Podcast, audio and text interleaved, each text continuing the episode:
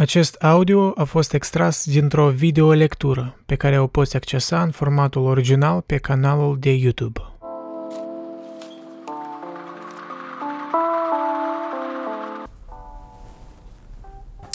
Saludos! Ah. Eu, în sfârșit, e cum în sfârșit, aproape am terminat scriptul la episodul 13, în care voi începe seria despre agresivitatea umană. Și am decis așa să fac un mic vlog, da, un fel de teaser, eu știu, să discut despre un capitol din această carte care conține o teză cam, îmi pare una din tezele centrale din această carte. Capitolul se numește Psihologia omului carnivor. Pagina 62. Și plus e un motiv să testez acest gimbal. Deci când ai, când nu ai prieteni cameraman, îți iei un gimbal. E o înlocuire bunișoară, cred eu. Parcă... Uite, pot să mă ridic, pot să mă cuc. Destul de fain. Deci acest capitol conține o teză cam crucială din carte, care este următoare. Că vânătoarea și consumul de carne au avut un rol fundamental în evoluția comportamentului uman. Și această teză e oarecum susținută de ipoteza vânătorii, The Hunting Hypothesis, propusă de un antropolog din anii 60, Sherwood Washburn, pe care Furtuna îl introduce în capitol. Deci această ipoteză vânătorii postula că homininii au practicat vânătoarea și omorârea altor specii de animale și aceste practici au devenit nu doar o sursă de hrană, ci și o sursă de satisfacție. Și o părere parcă așa mai controversată, da, să spui că cum noi primim plăcere la violență, la cruzime. Da, aparent așa am fost selectați de evoluție. Așa a fost selecția naturală că cei mai ucigași dintre noi, cei mai abili vânători, au și-au propagat genele. Au avut acces la statut, la, la putere, la femei. Și deci chiar dacă noi ne imaginăm acum suntem niște ființe pașnice, cel puțin strămoșii noștri au fost ucigași. Cei care au supraviețuit. În sens că cei care și-au putut propaga genele. Dar și noi nu suntem cu mult mai buni. Despre asta cumva vor, voi vorbi mai târziu, când voi introduce niște statistici ale războaielor, mai ales din secolul 20. Deci să continuăm. Războiul, ca și vânătoarea care i-a precedat evolutiv, a devenit la rândul său o îndeletnicire ce provoca plăcere masculilor implicați. Pe parcursul a sute de mii de ani a evoluției de la hominini la Homo sapiens s-a format un fel de psihologie de carnivor, cu o bază hormonală, neurobiologică și anatomică distincte, pe care am moștenit-o și care explic de ce până în prezent vânătoarea este considerată un sport și o plăcere pentru bărbați. Psihologia de carnivor ne modelează și astăzi comportamentul, iar numeroase societăți, nu doar cele de vânători cu legători, le cultivă bărbaților tineri abilități asociate cu vânătoarea și lupta, ceea ce reprezintă un model ritualic universal. Privită retrospectiv, cruzimea este consecința unei adaptări fără de care nu am fi supraviețuit. Deci, da, vezi, uite cum o întoarce furtuna. Nu pur și simplu cruzimea ar fi cumva un efect uh, secundar uh, nociv din istoria noastră, cumva o, un accident. Dar nu, din contra, e un aspect crucial care ne-a asigurat supraviețuirea. Deci da, e o realitate, e o realitate incomodă asupra căreia poți medita un timp, da? Că uite, noi suntem descendenții ucigașilor. Că cruzimea a fost crucială, de fapt, în supraviețuirea noastră, a strămoșilor noștri. Și asta e doar începutul, credeți-mă. It gets worse. Cam asta e toată oricum dispoziție, dacă să-i dau așa o dispoziție generală a cărții, e cam așa, e dispoziția de asta de, a, de deziluzionare, da? E o dispoziție de, stai puțin, noi, ideea asta de, de triburi pașnice din trecut, de omul pașnic din preistorie, ori nu știu, din de mii de ani în urmă, e un mit. și el nu-i suportat de multe descoperiri arheologice, paleontologice, descoperiri neurologice în timpurile mai moderne. Deci noi trebuie să ne debarasăm de ideea asta că noi suntem niște ființe pașnice. Realitatea și statisticile arată contrariul. Dar în același timp e important să studiem această parte negativă, da? dezgustătoare a noastră. Eu cred că e important. Și de ce am decis să fac această serie lungă despre această carte? O consider importantă. Dar în fine, cruzimea a constituit o formă de adaptare la comportamentul de prădător, a facilitat vărsarea de sânge și omorârea prăzii. S-a creat o relație de întărire reciprocă. Cruzimea a permis rezolvarea problemelor de dobândire a hranei proteice, de apărare a teritoriului și de reproducere, iar satisfacerea acestor nevoi comportamentale a asociat însăși actele de cruzime cu senzația de satisfacție. Deci înțelegeți originea. Faptul că cruzimea ne-a asigurat supraviețuirea ne-a condiționat să primim plăcerea prin eliminarea acestor hormoni, da? care ne încurajează mai departe să fim cruzi, pentru că cruzimea ne-a asigurat supraviețuirea. Din punct de vedere al selecției naturale, al evoluției, al biologiei evoluționiste, are sens. Are sens această teză. Deci da, așa s-au pus bazele unei neurobiologii a cruzimii, pe care am moștenit-o de-a lungul lanțului evolutiv. Vizualizarea animalului hăituit, mișcările lui speriate, imaginea și mirosul sângelui, sunetul strigătelor de durere și agonie, toate aceste elemente au devenit stimuli care întăreau dorința de vânare și omorâre, așa numitul complex de stimuli durere-sânge-moarte, propriu și mamiferilor răpitoare. La vederea acestor stimuli se produce o declanșare neuronală a agresivității și a dorinței de a maltrata și omorâ, adică dorința însoțită de o plăcere dopaminică. Stimulii durere sânge-moarte reactivează în noi reflexele coparticipării, la vânătoare, hăituire și omor, fie și într-un mod virtual. Ne place să privim știri despre crime și accidente, ne fascinează istoriile despre războaie și genocide. Venerăm eroi războinici. Ne captivează filmele de acțiune cu bătăi și omucideri. Și astăzi, ca și, cum a, și astăzi, ca și acum câteva milioane de ani, Curzimea produce plăcere, violența este excitantă și atractivă. Vezi despre ce vorbește furtuna? E un fel de ideea asta de plăcere prin împuternicire, da? violență prin împuternicire. De ce noi da, consumăm media care are violență în ea? Pentru că noi avem ca instinctul ăsta de, de agresiune, de cruzime, care vrem să-l eliminăm cumva, măcar prin împuternicire. Să ne amintește de Vicarious, da? cuvântul ăsta Vicarious. Cânticul Vicarious de, de la Tool. Nu știu dacă ascultați cineva trupa Tool, dar ei au cânticul ăsta Vicarious. Dacă ascultați uh, textul acestui cântic, păi el cam exprimă esența acestui sentiment de împuternicire. Vânatul este însoțit de eliminarea testosteronului în organism, a serotoninii și a endorfinilor în creier, care îmi conferă bărbatului o senzație deosebită de plăcere. Și înțelege asta nu numai că a fost o deprindere, un habit, da? Chiar și la nivel de neurobiologie noi am fost așa condiționați. Asta, mai asta nu sute de ani, asta sute de mii, milioane de ani, înțelegi?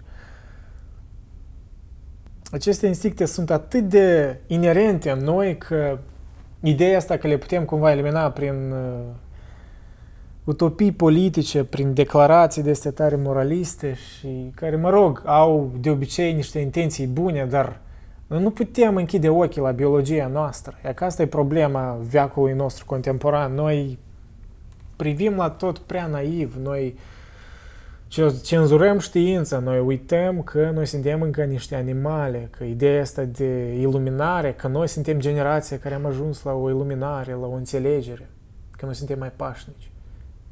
E o iluzie, e un mit. Noi trebuie să ne debarasăm de acest mit. Altfel noi nu vom putea continua cumva să privim printr-o lentilă mai neutră, mai obiectivă la însuși natura noastră. Nu vom putea crea societăți mai sănătoase dacă vom ignora biologia noastră, părțile noastre dezgustătoare. Din nou, cercetătorii fac o legătură directă între neurobiologia noastră formată evolutiv și plăcerea cu care urmărim scenele de război, luptele de gladiatori, meciurile de box sau jucăm jocuri video violente, practicăm diferite genuri de sport. Este utilizat și termenul de agresivitate apetitivă, appetitive aggression, care descrie atracția oamenilor pentru actele violente, aducătoare de senzații de plăcere. Această agresivitate apetitivă are la origine comportamentul vânătoresc al strămoșilor noștri. Anume, această agresivitate apetitivă explică starea de excitație și euforie pe care mulți soldați au experimentat-o pe câmpul luptei. Da? Parcă așa o părere controversă oricum, da? Cum așa? Soldații care au luptat, au suferit, ei cumva primesc, unii, mă rog, nu toți, primesc plăcere de la, de la aceste orori. Dacă nu ignori biologia umană, în unele cazuri, da. Clar, e un spectru. Unii nu primesc acea plăcere, dar din anecdote și din unele istorii, chiar privind unele documentare, unii soldați admit asta. Ei primeau un fel de rush, da? rush of blood, o excitare de la război și revenind cumva la viața civilă, mulți din ei acest contrast îi dezechilibra, ei nu puteau să se adapteze la viața civilă. Nu că nu puteau, chiar și până acum este problema asta, da? Că viața civilă e mult mai docilă, mult mai pașnică decât stările cele de viață și moarte, da? Atunci când adrenalina e propulsionată în sângele nostru. Judecând după experiența veteranilor din trupele britanice, australiene și americane din primele două războaie mondiale și din cel vietnamez, omorurile nu au fost doar stânjenitoare, stresante și răscolitoare. O parte considerabilă dintre soldați au mărturisit că au trăit și senzații intense de plăcere în timpul luptelor și în procesul lichidării dușmanului. Dar uite aici o continuare interesantă. Deci, de ce unii soldați nu simt acel PTSD da, după război? De fapt, este un rezon. Cică. Soldații care, de fapt, au simțit o mai multă excitare în timpul războiului, care cumva natura lor s-a conectat ca cu violența asta, cruzimea asta, ei n-au avut așa de reglări psihice după. N-au avut acea anxietate. N-au simțit acea jenă, da? Acei veterani de război care au mărturisit că au manifestat un grad mai înalt de agresivitate apetitivă în timpul luptelor, suferă într-o măsură mai mică sau deloc de pe urma stresului post-traumatic. Se cunoaște că acest stres este tipic atât pentru victimele războiului, cât și pentru unii soldați implicați în violențe. La veterani, el se manifestă prin iritabilitate, anxietate, nevroze. Însă acei soldați care au trăit în timpul luptelor o anumită senzație de excitație s-au dovedit a fi mai rezistenți, mai rezilienți psihic. În fond, faptul că stresul post-traumatic apare la soldații abia după participarea în război, când ei revin acasă, vorbește că acest stres e condiționat nu atât de luptele în care au fost angajați, ci de mediul social care condamnă războiul. Senzația de excitație, tipică agresivității apetitive, e înlocuită acasă de sentimentul de vinovăție, care poate induce depresie și nervozitate. Deci, ce perspectivă interesantă, da? Anume contrastul ăsta de nu numai că de, clar, de anturaj, de diferiți hormoni, nu e așa, viața obișnuită nu are, nu e așa de explosivă, dar și faptul de, de, de moralismul care îl inducem în societatea noastră, de faptul cum noi, mă rog, mulți oameni cumva îi socot pe soldați niște, niște ființe așa mai ucigașe, mai, mai decăzute decât noi, da? În același timp ignorând însuși capacitatea noastră de a face același lucru. Că noi avem aceeași capacitate de a, de a omorâ, de a fi cruzi. Clar că este diferența între a avea capacitate și de a o face. Deci Nu suntem chiar animale total, nu suntem ghidate numai de instinct. Noi putem să ne oprim uneori și raționalizăm unele chestii. Dar e interesant cum jena asta, vina asta și faptul că noi socotim cruzimea asta, violența asta, ceva nenormal pentru oameni, îi fac pe soldați care se întorc în societăți să se simtă de parcă da, parcă ei nu sunt normal, da? Deci rușinea asta impusă de trib, de societate, da? Noi suntem animale sociale și noi reacționăm la reacția reacționăm la, da, la reacția tribului. Pentru că noi vrem să fim ok cu tribul, da? Și asta e păcat, pe de-o parte, da? E natural oarecum, e de înțeles de ce noi așa reacționăm. Dar în același timp e puțin ipocrit. E puțin ipocrit. Asta mi amintește de... Era o scenă în True Detective în primul sezon în care actorul lui Woody Allen, uitat cum se numește caracterul, dar mai scurt, un polițist îl întreabă pe celălalt, care Matthew McConaughey joacă. Rust e caracterul lui. Și îl întreabă, Rust, do you think we're bad people? Ah, do you ever wonder if you're a bad person? Te gândești vreodată că ești un om rău? Și el spune, nu, nu mă gândesc la asta pentru că oamenii răi ca noi îi țin mai departe de ușă pe alți oameni răi, da? You think, you wonder ever you're a bad man? No, I don't wonder, Marty. World needs bad men. We keep the other bad men from the door.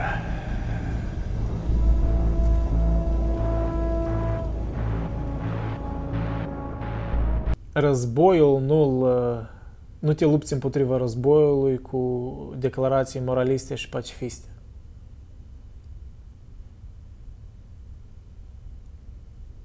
Că din punct de vedere chiar evoluționar, cele civilizații care erau prea pacifiste, ele pur și simplu au fost exterminate, au dispărut.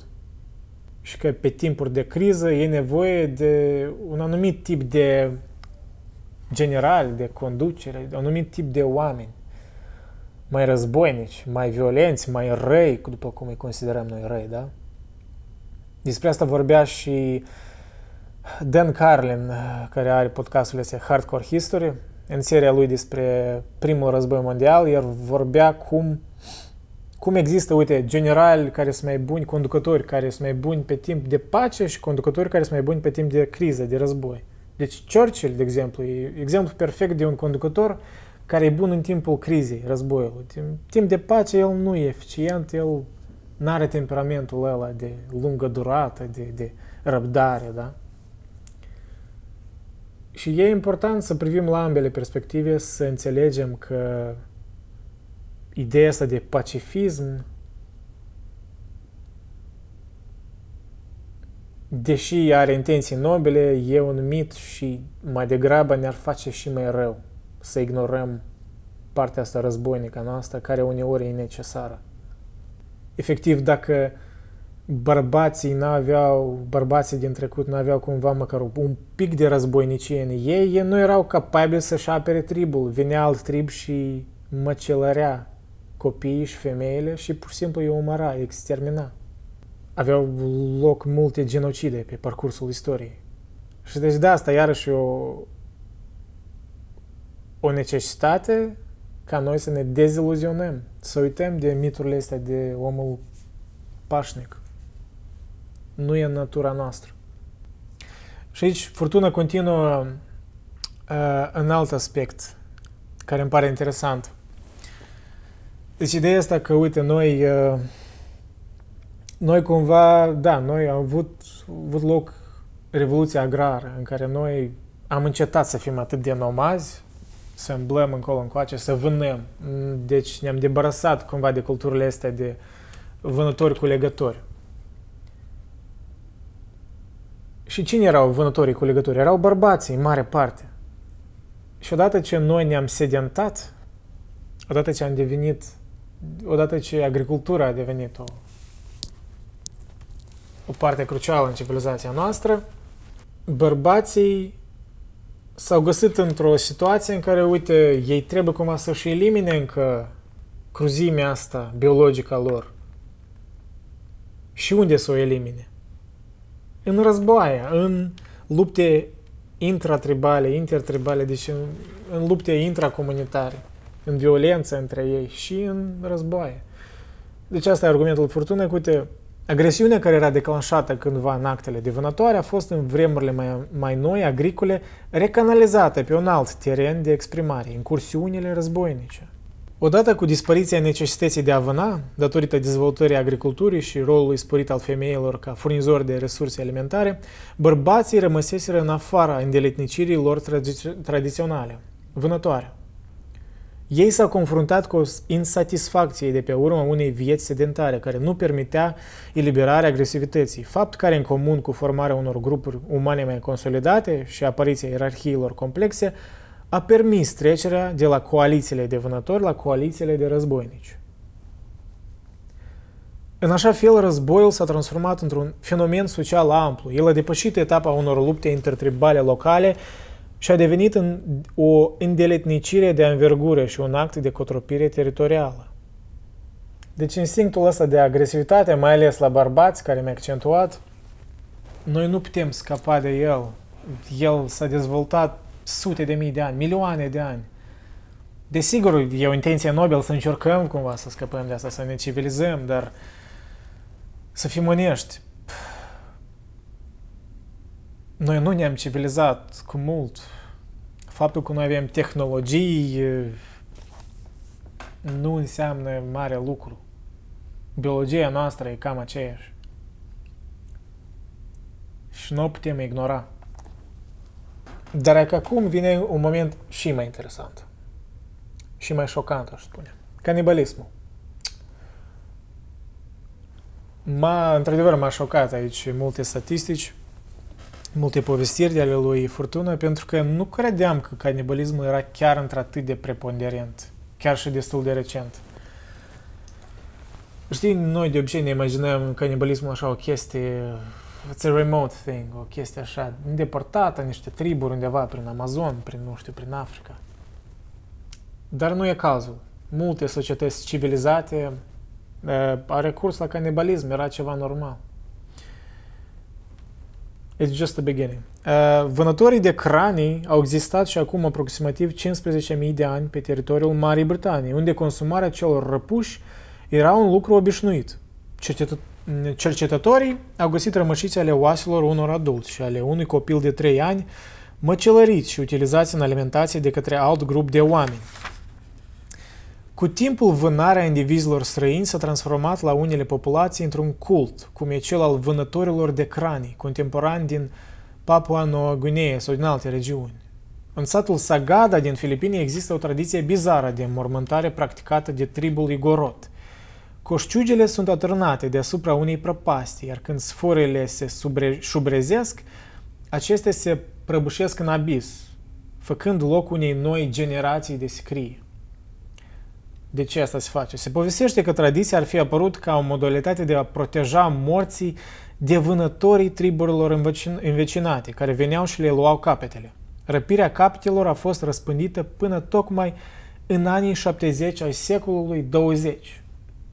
Tinerii vecini trebuiau să dea dovadă de curaj luând capul unui mort, după aceea primind un tatuaj prin care erau identificați ca războinici ai tribului. La alte populații, canibalismul a fost afișat mult mai vădit. La papuașii din tribul Fore s-a dezvoltat până și o mutație genetică, datorită căreia ei au devenit protejați față de bolile transmise prin consumul creierului de om, cum ar fi encefalopatia spongiformă. În tribul brazilian Tupinamba, consumarea prizonierilor putea fi amânată vreme de câțiva ani, dar în cele din urmă aceștia oricum erau sacrificați și măcelăriți în cadrul unui ritual foarte complex. Dar, bine, aceste triburi, da, cumva îndepărtate de noi, da, uite în cultura noastră, română, moldovenească. Arheologii susțin că în cadrul culturii cucuteni, înfloritoare acum 4.000 de ani pe teritoriul României actuale, carnea morților era consumată, iar oasele lor erau pisate și amestecate cu lutul din care se făceau vase de ceramică. Arheologul român Maria Diaconescu a tras atenția asupra lipsei cimitirilor în comunitățile din cultura cucuteni. Ea este convinsă că nu se vor găsi niciodată cimitire, fiindcă oamenii culturii cucuteni își mâncau ritualic morții. Canibalismul ritualic exista și la alte populații. Morții erau consumați de familie în principal, pentru ca spiritul, forța și calitățile acestora să fie transmise urmașilor, ca defunctul să rămână și în continuare în sânul familiei, să fie ca un spirit protector al clanului, explică arheologul. Ceva și mai alături de noi de timpurile noastre. E surprinzător să constatăm că în Europa canibalismul a fost o practică frecvent întâlnită până acum 2-3 secole. În special în scop medical. Logic, nu? Scop medical. Canibalismul. Come on.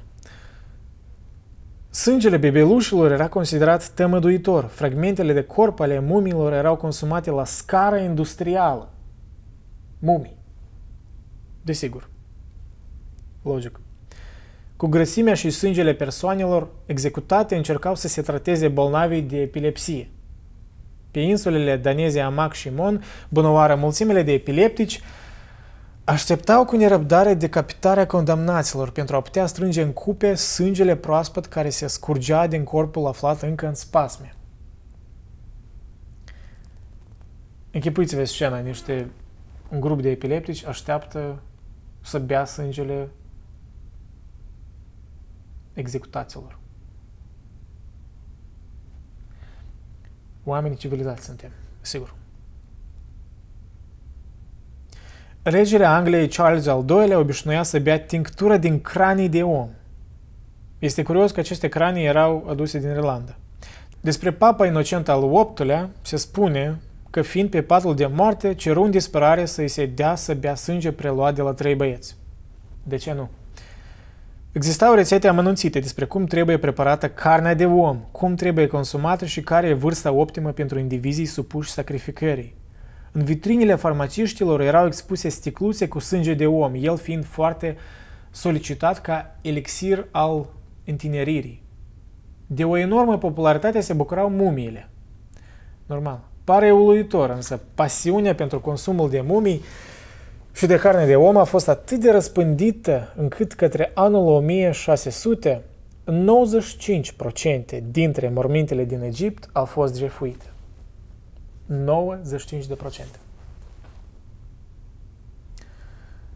Regele François I al Franței purta mereu cu el o punguță cu praf de mumie, în caz că avea nevoie să se trateze. Când mumiile au devenit un mare deficit, oamenii au început să apeleze la carnea sclavilor, pe care îi sacrificau sau chiar a leproșilor. Normal, de ce nu? În Europa, către sfârșitul secolului 18, unele cimitire erau păzite de soldați înarmați pentru a nu permite profanarea mormintelor și scoaterea cadavrelor. Vă închipuiți cât de des asta se întâmpla. Erau înalt apreciate și corpurile ce aparțineau criminalilor executați. În mod particular, grăsimea extrasă era considerată un leac eficient împotriva reumatismului. Doar prin legi dure și pedepse impuse în secolele 18 și 19 s-a reușit încetarea acestor deprinderi oribile. Unele practici, într-un fel canibalice, nu au dispărut nici în secolul 21. Dacă ne gândim la câtă lume aplică pe față sau consumă placenta copiilor nou-născuți sau embrioni avortați. Da, apropo, dacă nu știați, asta e o practică destul de și mai des întâlnită astăzi, mai ales în Hollywood. Îmi pare dezgustătoare, dar uh, who am I to say, da? Moralitatea în ziua de azi e cam aproape inexistentă. Cultura contemporană abia dacă a reușit să înhibe și să tabuizeze unele înclinații canibalice ale firii noastre ancestrale. Deci, cum își spune politologul american Quincy Wright, în niciun moment al istoriei omenirii nu a existat o epocă de aur a păcii. Într-adevăr, mitul ăsta de să ne întoarcem la o la paradisul din trecut. Care paradis? El n-a existat. Dacă și-a existat cândva pace, ea a fost temporară, e o pauză între războaie. Asta arată aproape mai ca fiecare secol din istoria omenirii, mai ales secolul 20. Deci Furtuna îl citează pe un antropolog, Napoleon Chagnon, care a relatat în cadrul unui interviu următoarele impresii de, despre ce a învățat el din studierea războiniciei tribale. Am aflat că cu cât te întorci mai mult în timp, cu atât mai multe lucruri neplăcute sunt omniprezente în jurul tău. Violența e chiar după colț, iar dorința de a reveni la un trecut al sălbaticilor blânzi a fost probabil una dintre cele mai mari erori filosofice. Eu nu cred că viața în condițiile naturale a fost într-atât de plăcută cum mulți oameni și-ar fi dorit să fie. E mai curând un fel de război în stilul lui Hobbes, al tuturor împotriva tuturor, iar viziunea lui Rousseau despre sălbaticul nobil a dat greș. Deci înțelegeți cât e dramatică situația. Cât de eronați noi suntem atunci când spunem că noi ne-am civilizat cumva. Dacă vă pare că cumva ne-am civilizat, acuș, dați-mi câteva secunde să vă găsesc acel capitol despre statistica războaielor. Statistica războaielor. Și anume să vă spun despre statistica războaielor din secolul 20. Și de fapt, un chestie, o chestie și mai dezgustătoare decât un război, care, mă rog, se, se întâmplă din diferite cauze, e genocidul. Și noi suntem experți în genocid. Specia noastră umană e pur și simplu, by far, cea mai genocidară specie din, din istorie. Poftim niște statistici. În a doua jumătate a secolului 20, din 1955 până în 2001, în lume s-au produs cel puțin 37 de genocide și politicide, cu victime în număr de la câteva zeci de mii până la milioane, în funcție de caz și țară. Per ansamblu, între anii 1900 și 1999 s-au produs numai puțin de 250 de războaie, ceea ce înseamnă 2-3 războaie pe an, cu un număr de morți în medie de un milion pe an. Violențele în masă din secolul 20 au clipsat ca învergură toate episoadele tragice din istoria omenirii din precedenții 10.000 de ani.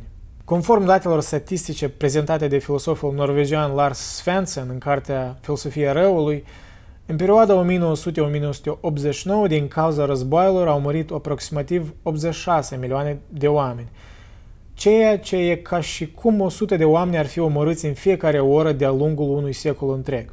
De asemenea, în fiecare clip a secolului 20 pe glob se produceau cel puțin trei conflicte de învergură cu pierderi omenești. Este important de menționat că atacurile asupra civililor reprezintă o tendință gravă în creștere.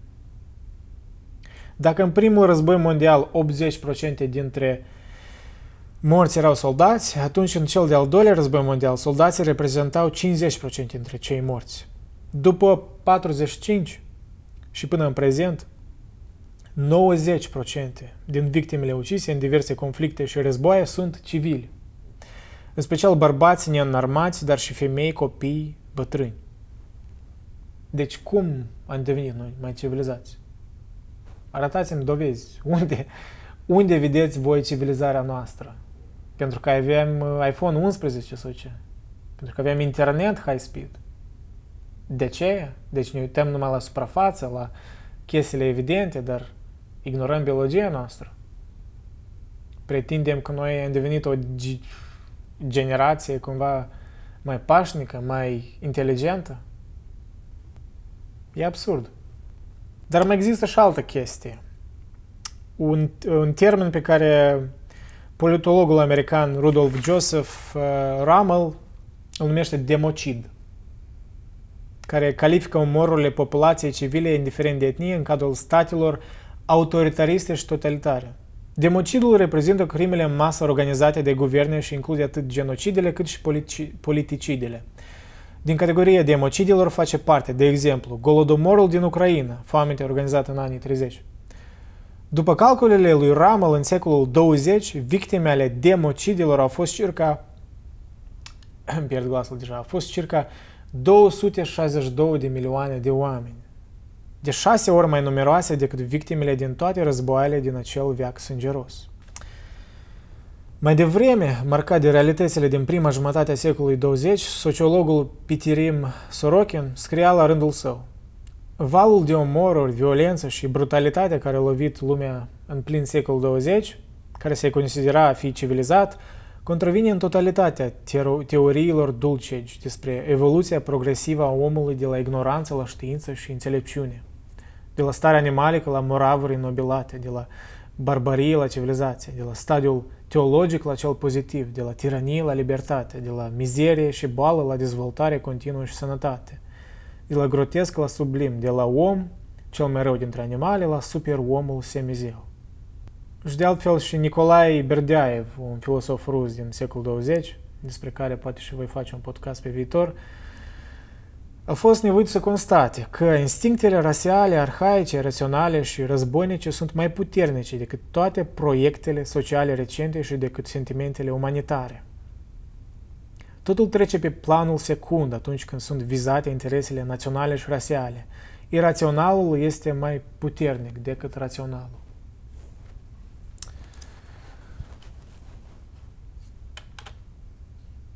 Deci da, de aceea și admir uh, cartea asta și încercarea lui Dorian Fortuna e că e o încercare de a ne scăpa de iluzii despre specia noastră, Homo sapiens. Pentru că dacă vrem să construim societăți pe viitor mai sănătoase, cumva, noi trebuie să înțelegem biologia noastră, inclusiv și părțile astea rele, da, dezgustătoare. Și chiar am muncit omul mult la cartea asta. Vorbisem privat, mi-a spus că a scris-o în timp de vreo 8 ani și... Deci se vede, e tare densă.